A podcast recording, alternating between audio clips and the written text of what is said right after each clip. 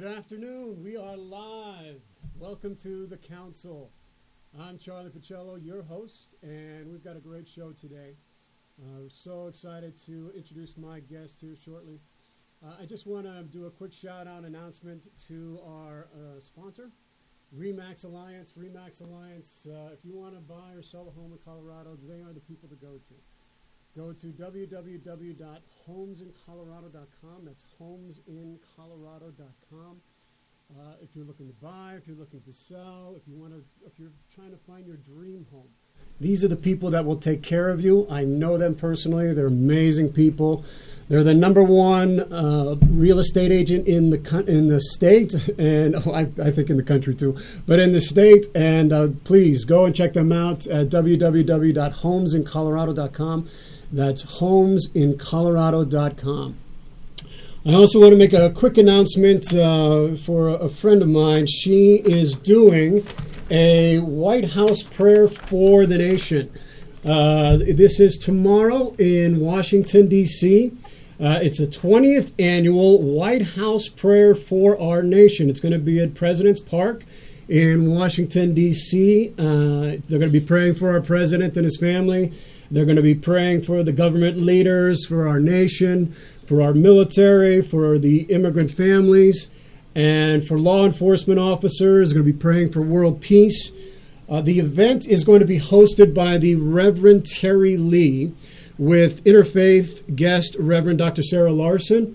And uh, entertainment's going to be held on uh, Saturday, May 26th. This is uh, from 10 a.m. to 5:30 p.m on the ellipse of the White House lawn, uh, the northwest quadrant. And so, if you want to learn more about that, please go to their website, which is www.whitehouseprayer.org. Again, that's whitehouseprayer.org. And uh, it's uh, to share the energy of praying for peace and for all of our, uh, you know, people in our government that uh, we've got to be able to support. And it's easy you know, to love your neighbor. I mean, that's kind of the golden rule of all religions. And sometimes that's not always the easiest thing to do. So, no matter what your politics, uh, no matter where you stand on the political spectrum, we can pray for our president, we can pray for all these officials, and we can pray for all the people in our in our country with compassion and wisdom, and wish them well for everyone. Wish them blessings. So, if you're in the Washington D.C. area, prayer for our nation. Please attend. It's going to be an amazing event. Today, we are going to be focusing on talking about our first responders. You know, our firefighters, our police officers, and paramedics. This show is dedicated to them. And, you know, most of us can still remember what happened on September 11th, 2001. And it was a day when the Twin Towers were hit and life in America changed dramatically. Firefighters uh, located in the Twin Towers hugged each other, saying, you know, I love you, brother. I may not see you again. And then they would run up that stairwell trying to save the tens of thousands of people that were trapped in those buildings. There's one particular story that really moved me about people who were trapped in Tower 1, um, in an elevator in Tower 1.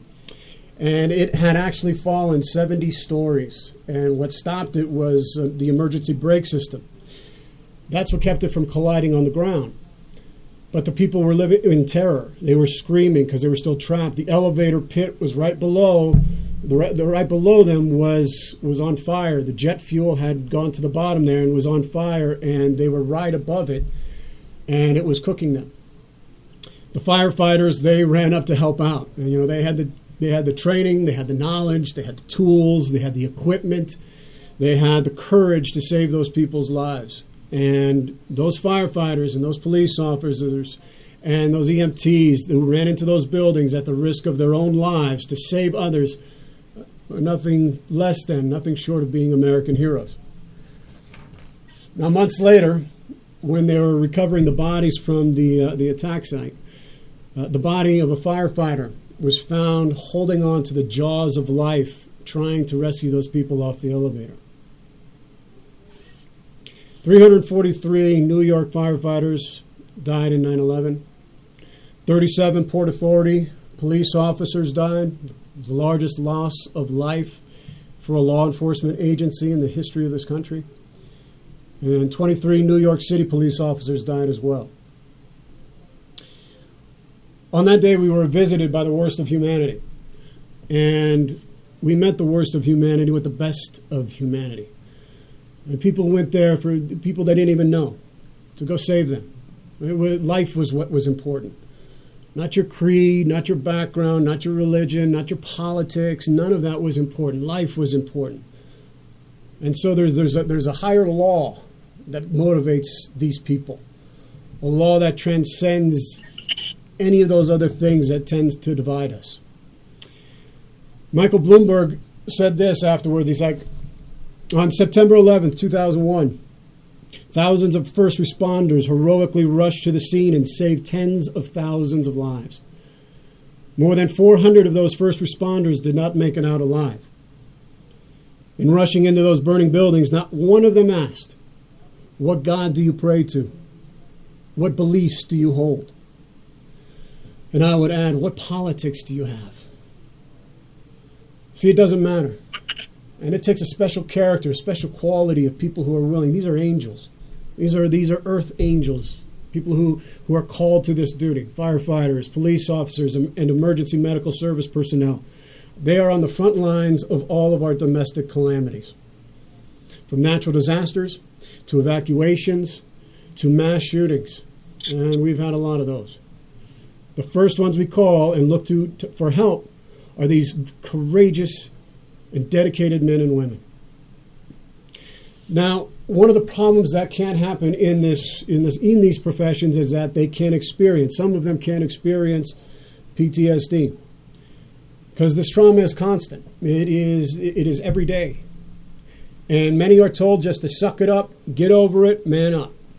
And there's a guy named Anthony Guerne. He's an EMT from New York City and he's given us outstanding TED Talk presentation just recently, and about his experience of working on the job for his whole life.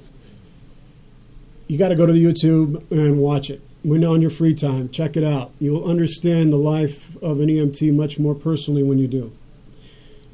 One of the things I learned is that first responders really are not allowed to have any emotion.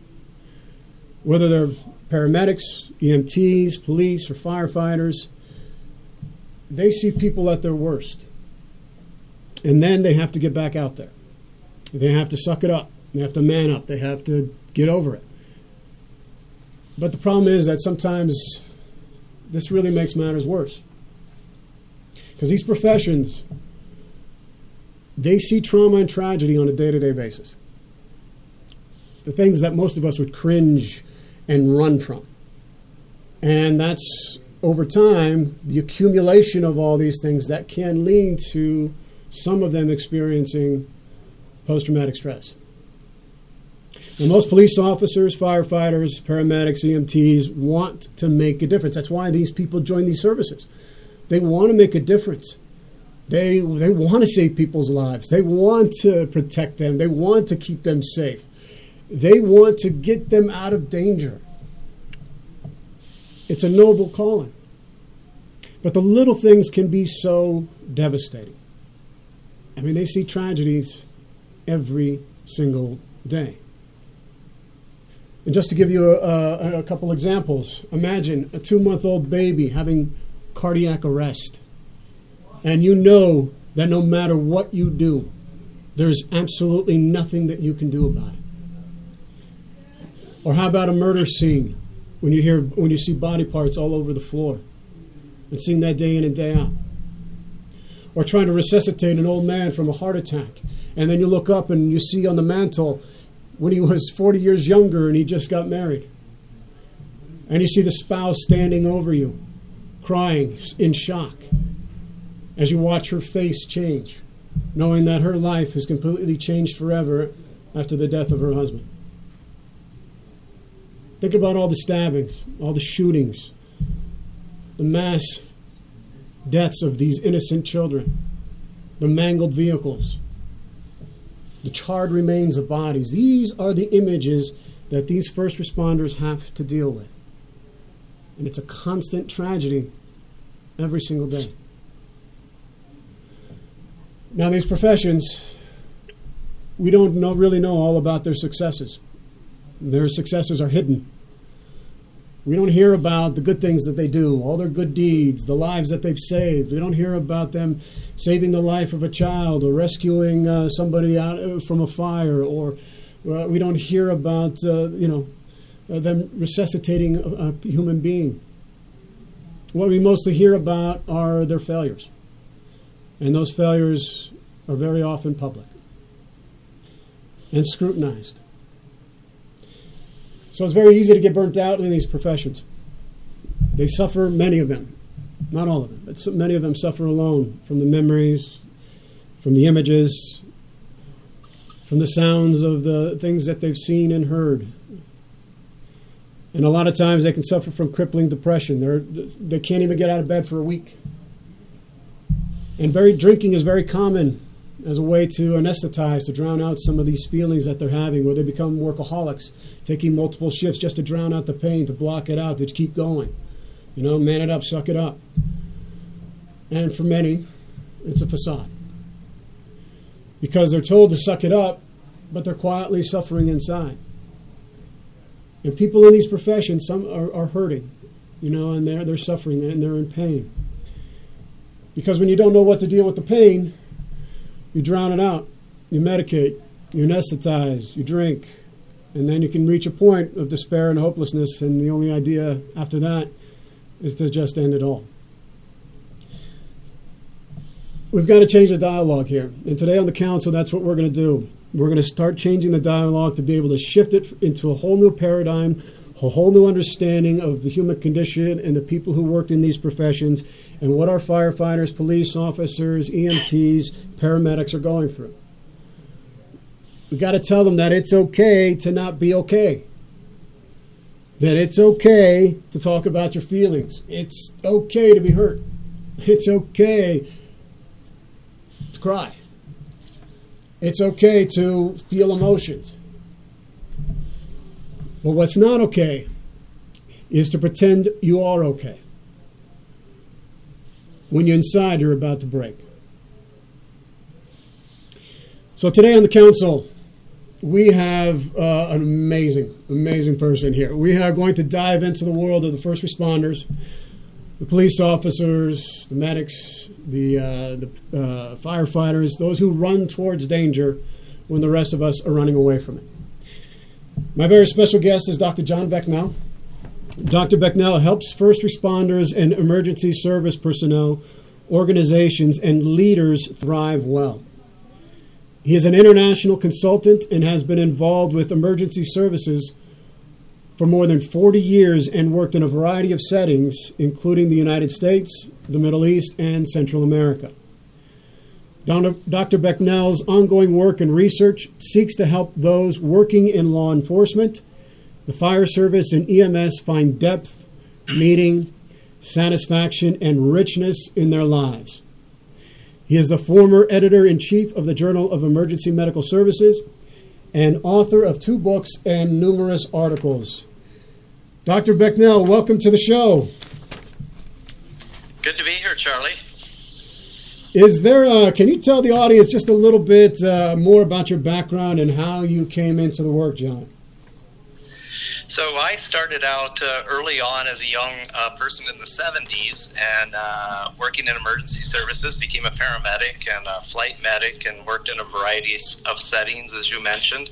I did that full time for 18 years and um, but was always concerned about um, uh, really the uh, social, psychological, spiritual kind of implications of doing that kind of work, and went on to um, work in um, trying to help uh, first responder organizations create cultures and environments where people do well. And so today, um, I'm a consultant uh, that works with uh, first responder uh, organizations all across the country, uh, primarily in the area of culture creation, employee engagement, leadership development. But I'm also working on with a number of other uh, first responders, leaders, chaplains, psychologists across the country.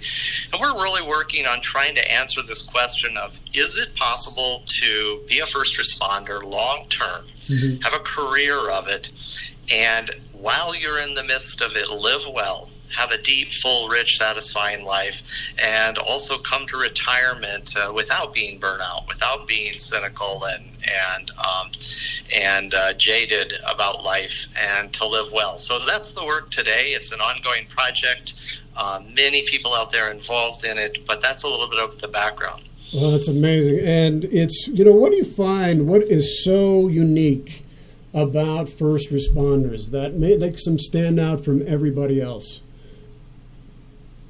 Yeah, that's a great question. So, you know, um, we're these social animals that live in communities, and as far as we can kind of go back in, in history and, and learn, uh, there's always been a very small subset of people within communities who are willing to take on sort of the the protection, safety, rescue of of the community.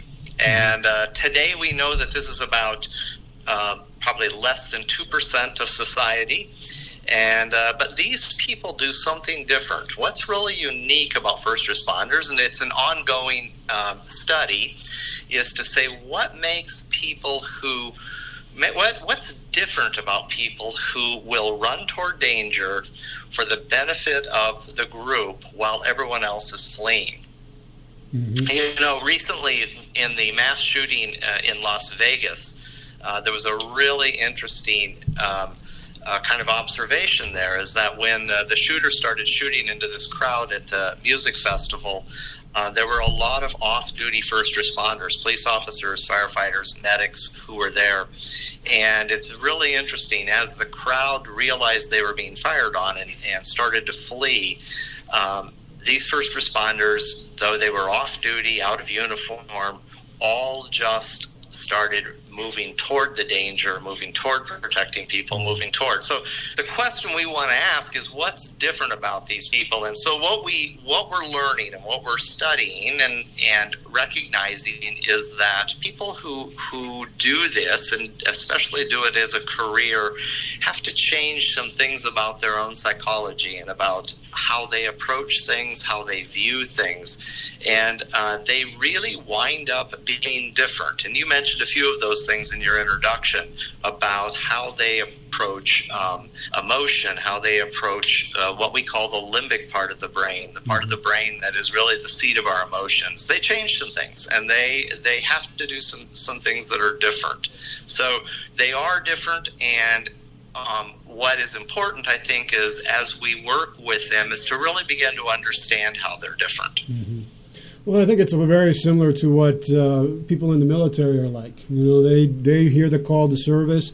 They want to serve a call that's bigger than themselves, and they uh, raise their right hand and they, they pledge allegiance and they swear allegiance to protecting the Constitution in the United States. And so it's this it's this warrior ethos. Uh, you know, it's right. this warrior ethic that people have that is about protecting and ensuring the survival of the species and the survival of their families, and willing to give up their lives for people that they don't know. But there's a, there's a calling that you have, and and you have a, a discipline about yourself to be able to you know to to hear that call. And sometimes when we, but the, the, the, hazards of the job sometimes bring us to the point because we see the worst in humanity. We see the worst things that happen in humanity. And so it can make it very difficult for us to be able to process that because we're human beings. We think, we feel, we have emotions. And a lot of times when we bury those emotions, it can be, it can, you know, pollute the system after a while because it accumulates, it builds up, and then all of a sudden there's a, there's a moment where you feel like you're going to break down. So, what makes I mean, you don't work in clinical psychology, John. What, what talk about your approach to psychology and what inspired your approach? Yeah, so so I'm really interested in um, in the psychology of groups. Uh, we've got these 60,000 to 100,000 year old brains that, that have evolved uh, when we were hunter gatherers and and um, living in tribal societies and and our brains are communally oriented and and that's really I'm really interested in how we work together. Now much of much of psychology today is focused on the individual and focused on psychopathology. And we're learning lots from that. I mean, cognitive behavioral psychology um, and uh, humanistic psychology, and now even positive psychology, all of these are providing insights about the individual. But I'm really interested in more how our psychology and how our emotional, uh, psychological, spiritual makeup is impacted by how we are together. And that works really well in understanding and working with first responders because the first responder uh, makes a choice to do a high risk, high stress, high responsibility job on behalf of society. So there's an intertwining of and a connection. Just as the soldier goes on behalf of society, so when you stick somebody in a uniform 24 hours a day out there protecting the community, they are deeply connected to what's going on socially. Hmm. Well, in that social sphere, I mean, because we're connected in community, and it's such an important aspect. It is a social contract that we have. We yeah. engage in something that uh, the society needs, and, and, in order to protect the the tribe, I mean, this goes back to that tribal understanding of uh, there are the warriors that go out to protect the tribe, and there's a contract that you will go out there and you will protect us and, and make sure that we are kept safe. And in return we'll provide food, we'll provide you uh, sustenance, we're going to provide you the equipment, and we'll provide you the, the, the needing for healing when you return so that you can become reintegrated back into the community. It's a very basic structure, but it's a, it's a social contract that we have. And, you know, it's when people don't recognize that there's a social contract involved, that social contract can be broken. Have you noticed that in your work that where the social contract is seems to be severed? I mean, what's the what's the feeling of the people that are that you're working with? Um, are they do they feel like they're a part of the society, or do they feel alienated from the society? Well, inter- interesting. Uh, you know that when first responders, first of all, um, might be a little put off with your introduction. Yeah, and I figured they would. so let me tell you why. Because okay. we, you know, society today has kind of a, a two-dimensional, or, or, or, maybe just a kind of a cardboard cutout view of, of first responders.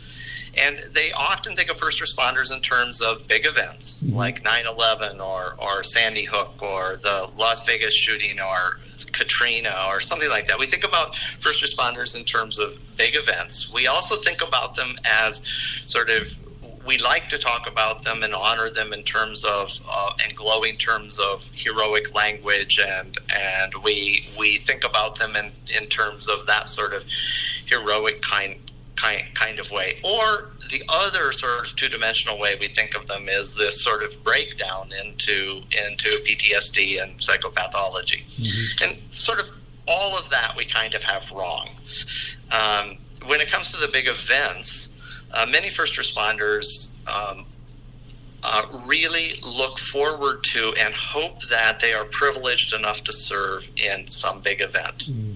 And the reason is is because they train for this. This is what they're all about. This is how they've rearranged their psychology to think differently. And while it may sound funny to the rest of the world, many of them really look forward to the possibility of being able to serve in some big event. And usually around those big events, there's lots of attention, lots of support, lots of media. And for the vast majority of first responders, big events are not the problem. Um, the things the first responders are concerned about are or really stressed about are not usually the big events or those overwhelming events that cause PTSD. Hmm. The um, the real numbers of PTSD are actually quite small. But that doesn't mean that first responders aren't changed by the work that they do. They are they are really changed by it. But when when part of my psychological approach to this is to really pay attention to the phenomenon and listen deeply to what first responders say. Mm-hmm. Mm-hmm. So if you're going to listen to a bunch of cops and firefighters and medics, what you're going to hear when you listen deeply to them, is not about the big events and not about PTSD and not about all of the accolades about being heroes from society. What we find the first responders are concerned about are these things. This is what really concerns them. They're concerned about their personal performance. Mm-hmm. When when the chips are down or when um, when the real uh, stuff is happening. Can I do well? Will I do well? But what they're really bothered by often, what causes them the most stress when you listen to it, is operational stuff. What's going on in the department, the workload, uh, how they're being dispatched out there, um, whether um, local communities are trying to cut the number of officers on the street or the number of uh, paramedic units on the street, what we call operational performance and workload. They're concerned about going home. How do I be hyper vigilant all day?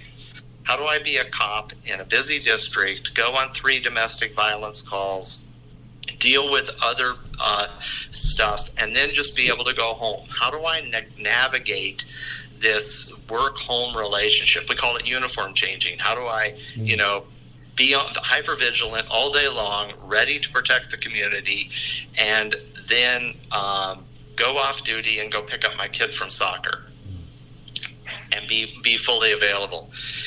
What we really hear a lot today that they're concerned about is what we call the social political mismatch. How, on one hand, we say heroes, heroes, heroes, and the minute there is something that goes wrong in terms of, of a response or how a, a citizen or uh, is is treated, immediately immediately they're used as a lightning rod. And many first responders, especially law enforcement folks, feel alienated from society today, mm-hmm. feel as if society is, doesn't have their back. Mm-hmm. And the last thing we hear when we listen to them is really about what you mentioned earlier is what we call accumulated misery. Mm-hmm. It's not a big event. It's just that the vast majority take take uh, take um, a busy paramedic unit in downtown Philadelphia, maybe doing 18 to 20 uh, responses in a 24 hour shift. Those folks that are working that paramedic unit are just seeing a steady diet of other people's trouble and misery. Yeah. And over time, that just accumulates. Yeah. No, it's, uh, you know, in any kind of. Uh, work where you're dealing with other people's pain and other people's tragedies and traumas, you uh, you you become inundated with all of that stuff, and it can wear the system down to a point where that if you're not doing any kind of self care or, or, or, having ways to be able to, like you said, take off the uniform and, and you know d- disengage for a little while and then get back into uh, your life. You know, you have to you want to be able to live your life. You don't want to be able to carry those things into your families or into your uh, communities and when you're off duty. And uh, you know, well, there's a lot of people that I've been uh, working with recently who've experienced domestic abuse, and it's painful. It's painful information to see that, to hear about it. Now I can't even imagine to see that on a daily basis. And when they feel alienated, you know, from being able to talk about these things, it seems to me that one of the great things about this approach that you do is that it requires people to listen to really listen. An emphasis is on their soul. It's an emphasis, you know, in Greek, psyche means soul, and therapeia meant attendant. So a psychotherapist or was an attendant to the soul. And so if we try to listen to the individual in a unique way where we're not fighting against the symptoms that we see, we are rather observing and we're listening and we're trying to see what the soul wants to tell us. It's it's not it's going beyond just the uh, cognitive behavioral therapy or the reductionist um, uh, psycho processes that goes on in the brain. We're much more than just um, you know chemicals firing, neurons firing in the brain. We, we we have a heart, we have a soul. It's come when you're taking it from that perspective, it moves it moves the uh, the center of gravity from a different place from the head to the heart, and that takes uh, a lot of courage because you have to be able to sit there and listen to what they're saying. And as Thomas Moore in his book called Care of the Soul writes, you take back what has been disowned. You work with what is rather than what you wish were there. And in my work that I do with the people that I that I'm, I'm privileged to and honored to work with, uh, I find this pro- approach to be very effective. Do you find it effective, and why do you find it effective when dealing with the crises that you experience uh, or the, the, the, the, life experiences of, of these first responders? Well, I, um, I think when you shut up and listen deeply, um, to use that wonderful word that the Greeks used to talk about all of psyche, soul, as you're using it, and as the Romantic poets used it, uh, is this is this um, part of ourselves that uh, is a little bit wary and a little bit coy. And when we listen deeply to first responders and we look at what they're doing psychologically, here's what we see. We see that they unlike the rest of, of society, have accepted responsibility for other people's lives, safety, well being, protection. Uh, they have to, to be prepared for that. They have to imagine the worst. Mm. They have to be able to suspend their natural, the natural human priority towards self preservation. They've got to be calm in the middle of stressful situations. They have to override their own emotions uh, they have to be able to um, be prepared to see, encounter, and perhaps even use violence, which means that they have to be at work constantly vigilant, at a hyper level of vigilance. Um, they have to absorb and carry distressing images, as you've already pointed out. And they have to be really deeply self reliant and self confident in extreme situations. So, in order to do all of that, when we listen deeply to, to their psychological, emotional, spiritual makeup, we find that doing that, to do that, requires a counterbalance. There has to be something that balances it. So, if you're going to do that and go to work, and then go home and live a good life and be able to be emotionally available to connect with somebody at home. It takes a counterbalance to be able to do all of the psychological things that are necessary to, to be a first responder and then also to live a good life. And that's where the work is and we're learning and, and what we're learning is that that that it's not so mysterious. Uh, that what that counterbalance is has actually been known for a long time. It's it's just that we've we've sort of forgotten it in in the mad rush of modern society. Mm-hmm. well, uh, what is that counterbalance? Is it is it the same process that uh, when uh, you know I've had Dr. Uh, Ed Tick on here a couple times. That whole warrior idea. I mean, it's uh, this because first responders embody that warrior archetype of, of running into danger of of, of, of standing up for a higher principle, of living for a higher cause. And there is a whole process that is done about uh, you know, tending and healing your wounds and uh, accepting your destiny. And you're this, you you signed up for this. This is part of the hazards of the job, the uh, purification and storytelling, and being able to uh, share your story in meaningful ways in order to be able to, you know, allow that to empty out of you, and then to um, be able to uh, reintegrate yourself by you know, participating, constructing, doing things to help the society. Is that warrior archetype that is used so effectively in when working with veterans? Uh, is that same kind of a thing applicable and effective when you're working with uh, first responders? And how does it show up? And how do how can people recognize it as well? So it's it's it is very similar to working with that because the the archetypal um, sort of energy is the same. If I'm going to go um, protect society, rather in military or rather in civilian uh, law enforcement, fire, EMS, um, I'm I'm having to put aside my own concerns for the the welfare and safety of, of the community. What we're learning, and it may sound a little odd to people when we talk about um, you know, great psychological kind of breakthroughs. What we're learning is by studying the people who live well, who go home, have happy, fulfilled, rich, satisfying lives, we're learning about studying those people is that one of the th- characteristics that they display is really a high level of, of what we would call super adult maturity.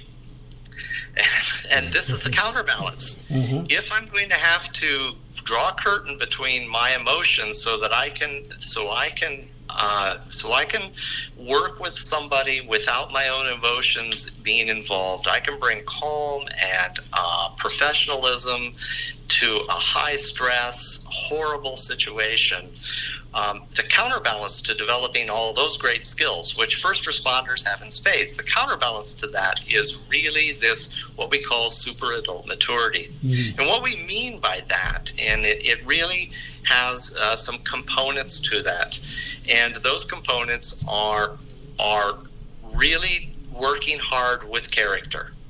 And what we mean by working with character is making sure within inside the individual there's a match between what you say your values are and how you live every day. Mm-hmm, mm-hmm. And how we work with first responders with with that whole character issue is to say everybody has a struggle. None of us are perfect inside. All of us have weaknesses and flaws. Mm-hmm. You just have to get in the game and be working on it because the work the work that first responders do often leaves them with a, a vague and non-specific sense of guilt and shame. Mm-hmm a daily dose of other people's tragedies, other people's problems, all of the stuff that society today doesn't want to pay attention to and yet wants to send a cop to take care of.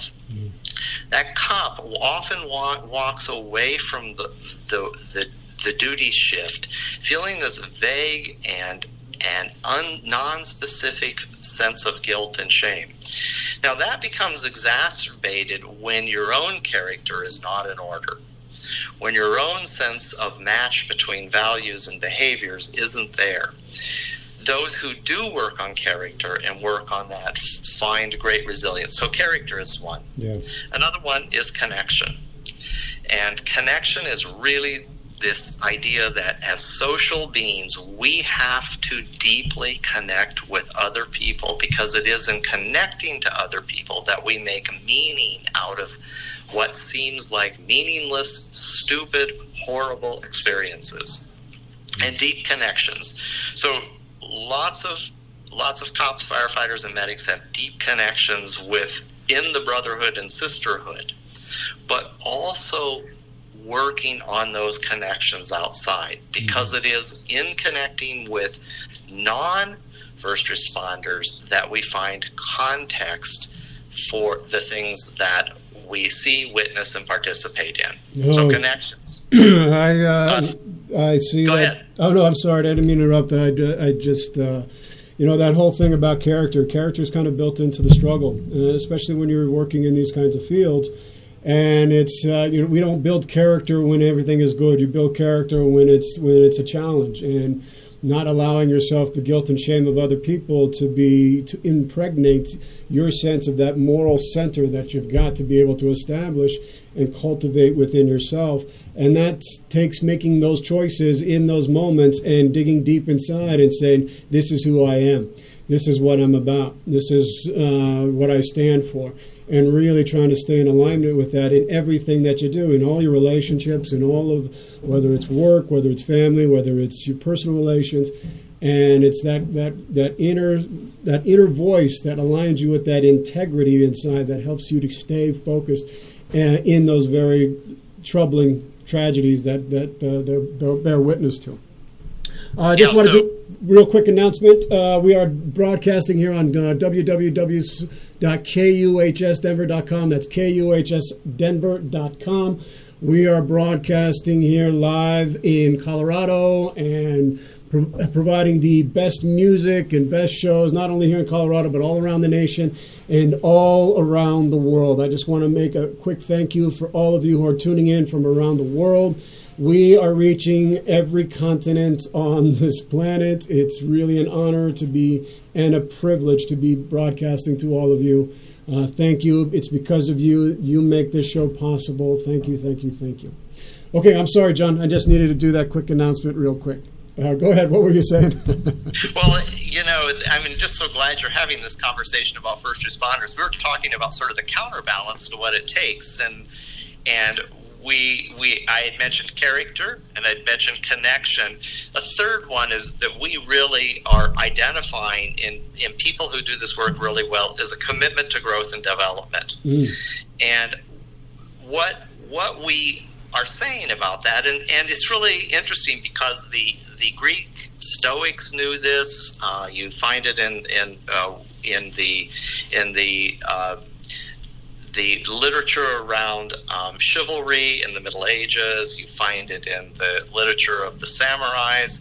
They knew that if you were going to do this difficult work on one hand, you had to have a counterbalance. And so, this commitment to growth and development is to say, you if you're going to do this work, you have to continue to ask yourselves, what am I learning about life, about society, what I'm learning about myself?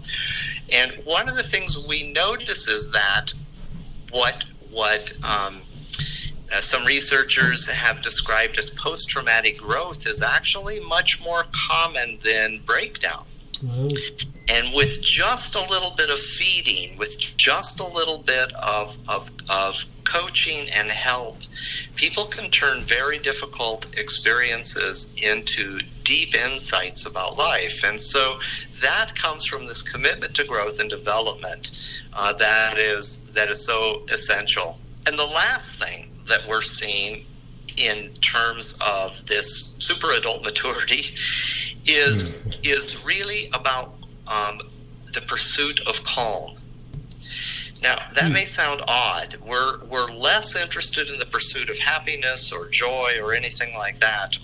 But one of the key things about if you're a cop, firefighter, or a medic, one of the challenges is that in your work setting, even if you work for a slow service that doesn't go on very many calls or have very many responses, you still always at work have to be in a state of hypervigilance mm. because the next second uh, could be toning you out on the worst call of your career. And you have to be prepared for that. That's what makes first responders so great and such important assets. So the counterbalance is is this pursuit of calm. But here's the problem: many first responders have learned to carry stress so well that they don't really recognize stress in their lives until it's super, super high. So, one of the things that is important in this counterbalance is helping first responders understand the impact of stress in their lives and to be able to rediscover how to identify low levels of stress so that they begin to be in touch with that and then be able to tell the difference between when they're stressed or calm.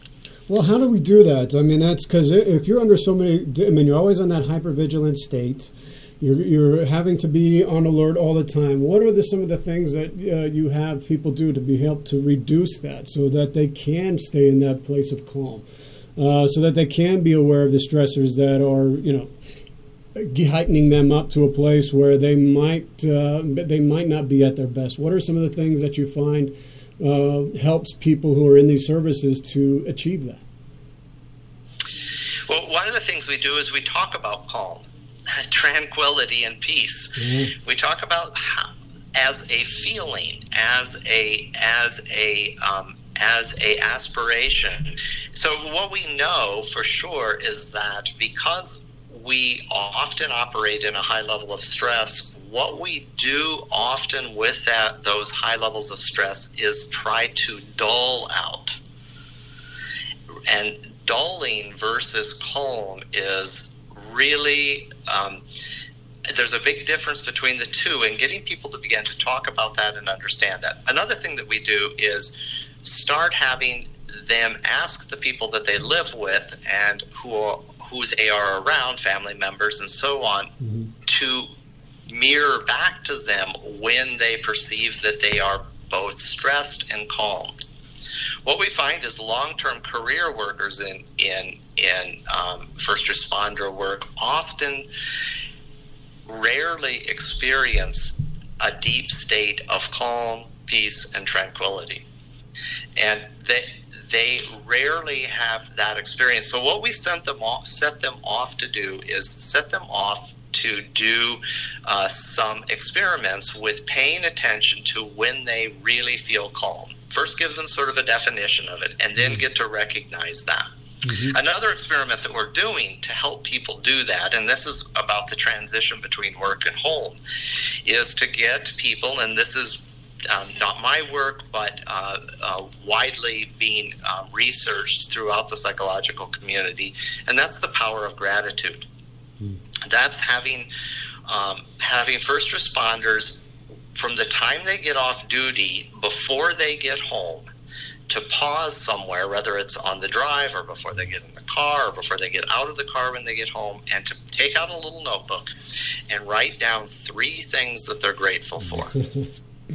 Just doing that yeah. often brings them a sense of where they've been all day and reorients the on duty thinking to the off duty thinking and brings uh, a, a glimmer, just just a crack in the door, maybe, of getting to some calm. Oh, I find that is so effective. You know, it's uh, when you're when you're tapping into gratitude and you're moving into that space of just really appreciating the life that you have. This is something that I find uh, is very effective in the work that I do with the people that I work with. Is I ask them to do something very similar. That's, it's one of the first things that I ask them to do when they start when I start working with them is to have a little journal a gratitude journal that you write in for, for 30 days and just try it out for 30 days and see how it is. And you write five things that you're grateful for. And that can be anything. I'm grateful for my car. I'm grateful for my job. I'm grateful for my shirt. I'm grateful for my uh, family. I'm grateful for uh, you know the the shoes that I have on the bottoms of my feet.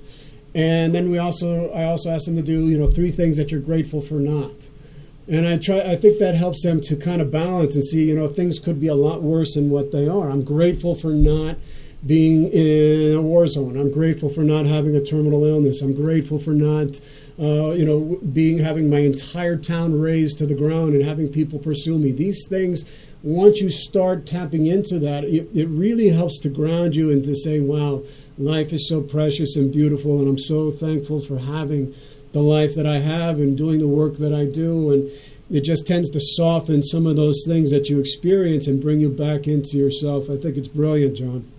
Um, we're closing down. We only got about uh, 10 minutes left, John. What, I, what is it that you find is possible? How is it possible um, for these people that run into danger when everybody runs away from danger?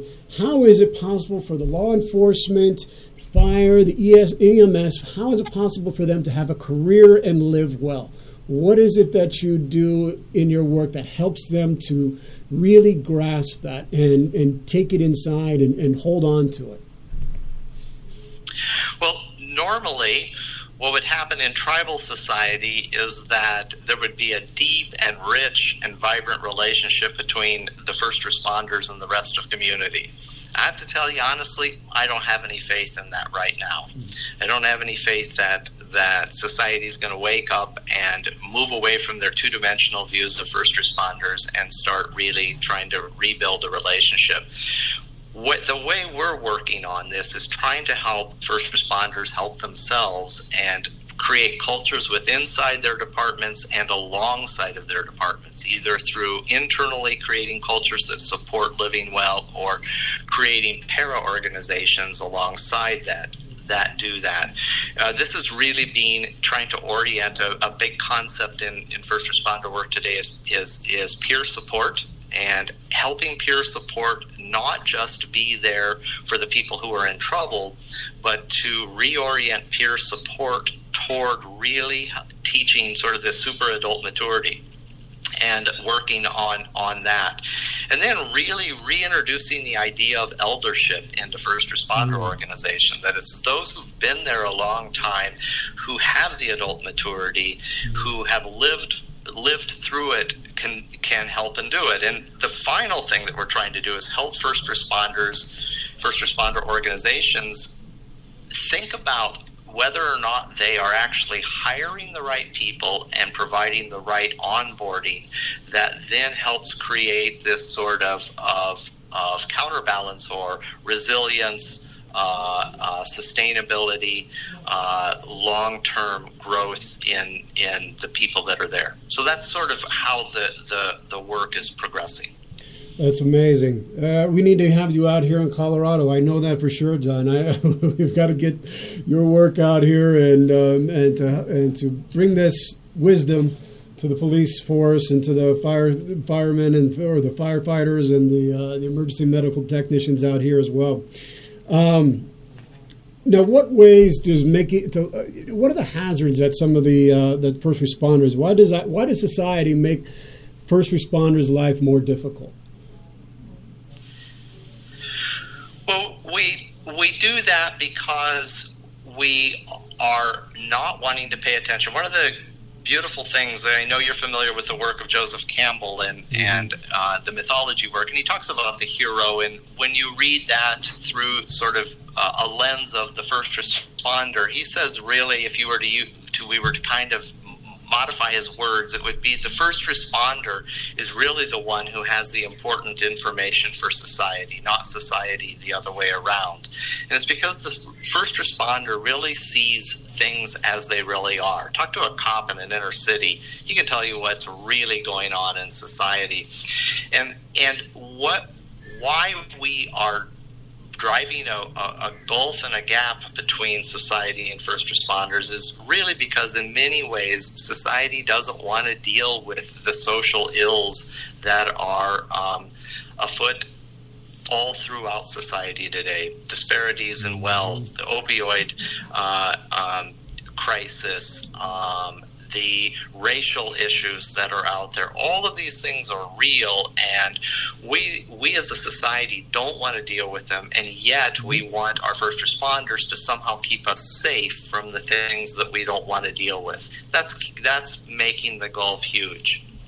Oh, I agree. I mean, it's uh, you know, it's it's one of those things when people work in these warrior type professions, whether it's in the military, whether it's first responders uh, you do. You see the worst of the worst in people. You see the ills. You see the you know the the the contradictions, the paradoxes of life, and uh, it makes it very difficult to be able to truly fit in in ways. And if a society is not willing to be open and available to hearing about the true social ills that are out there, you feel isolated and alienated. You can't talk to anybody. You don't know. People don't get it and you, you, know they're living in these bubbles. they live in these bubbles of life, and sometimes maybe that's the way it's supposed to be, but I also think there has to be people in the community, in society, that has to be able to reach out and say, listen, we need to be open and available and hear what you have to say so that you have a place to discharge your stuff as well in a safe container and in a safe environment.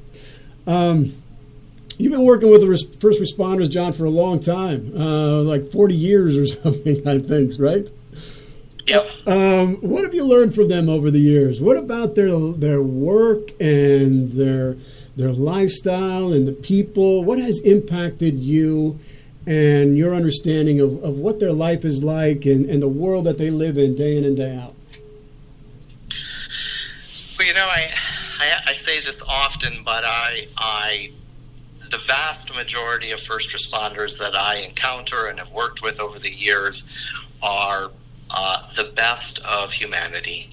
Uh, they they may be rough in their presentation, they may be coarse in their humor, but they are the best of what society has to offer because they have prioritized the well-being of the stranger over themselves. Uh, they are the perfect example of, of what the uh, story of the Good Samaritan was about, where, where the stranger takes care of the other, the person who isn't even like them. Uh, who society says they should maybe not even touch and will will put their life at risk for for them. Um, so these people, I think, when we listen to them and if we we will just pay attention, they have they have depth of soul that we don't see anywhere else. They have this closeness. Uh, the psychologist James, James Hillman talked about soul has this affinity to, with death, and first responders have this closeness to mortality and to violence and to the and to the ruggedness of life that the rest of us don't. And in doing so, I think the opportunity, what's exciting is the opportunity for first responders is to not only live deep, rich, full, meaningful lives, but to come toward the end of their life and have a depth of insight uh, that no one else will have. And that's what's exciting to me about this work and why, for me, it, it is it is the best of, of work to be doing. Yeah, I uh, I can can't agree with you more. I think people who uh, are in these professions they are the noblest of the noble. They uh, are willing to sacrifice themselves. Uh, you know, what do I make? This is uh, I found this quote, and I think it epitomizes uh, all who hear that call. All, and it says, "What do I make?"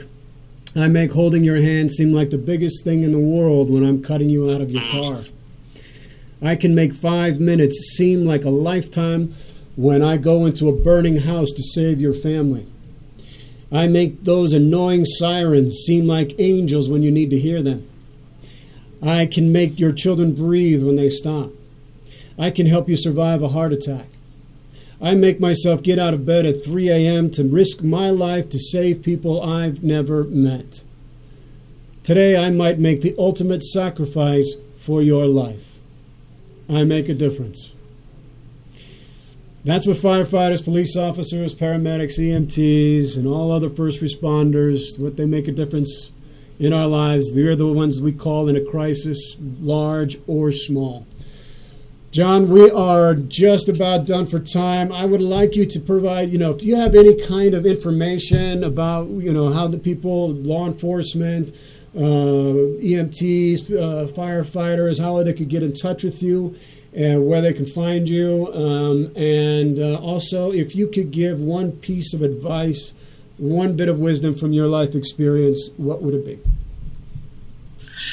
Um, well, the, I'll do the advice first. First, okay. uh, the advice would be: don't stop growing. Just keep the the the the more you grow, the deeper, richer, fuller life be, um, becomes. So just keep growing. People can reach me uh, simply through email. Uh, my email address is jm b e c k n e l l at gmail.com and love to hear from anyone out there. Um, so, uh, and I'm sure if you have the uh, email address, you could pass that on. Uh, we'll definitely uh, make sure to get that passed on. And John, we've got a, a retreat coming up in uh, October, right? That's what we're yes, doing. We're, we have a retreat uh, where we're bringing together. Um, we believe the first we're bringing to, together veterans, combat veterans, and and uh, first responders, law enforcement, fire, and EMS. We're doing that on Orcas Island out in, in uh, the San Juans in, uh, in Washington State. Unfortunately, the retreat is full. Mm. we have a waiting list, uh, but we'd be happy to hear from anybody uh, that's interested, and um, we can provide more information.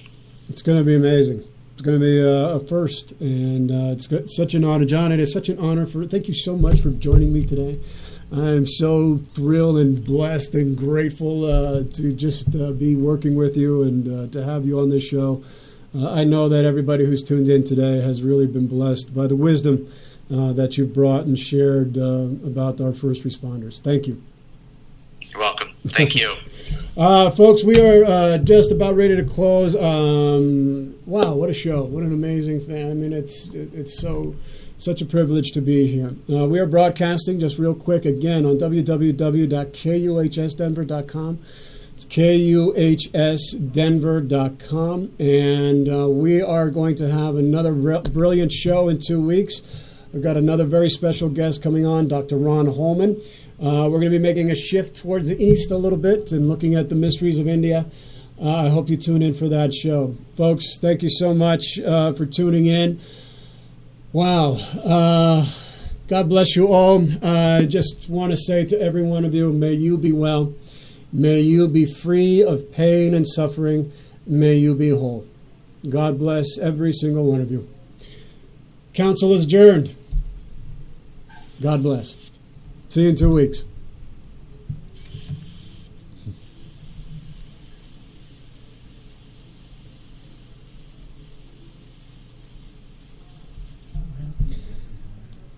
Hey, folks, we'll be. Oh. Turn on the music. Yes. Are our mics off?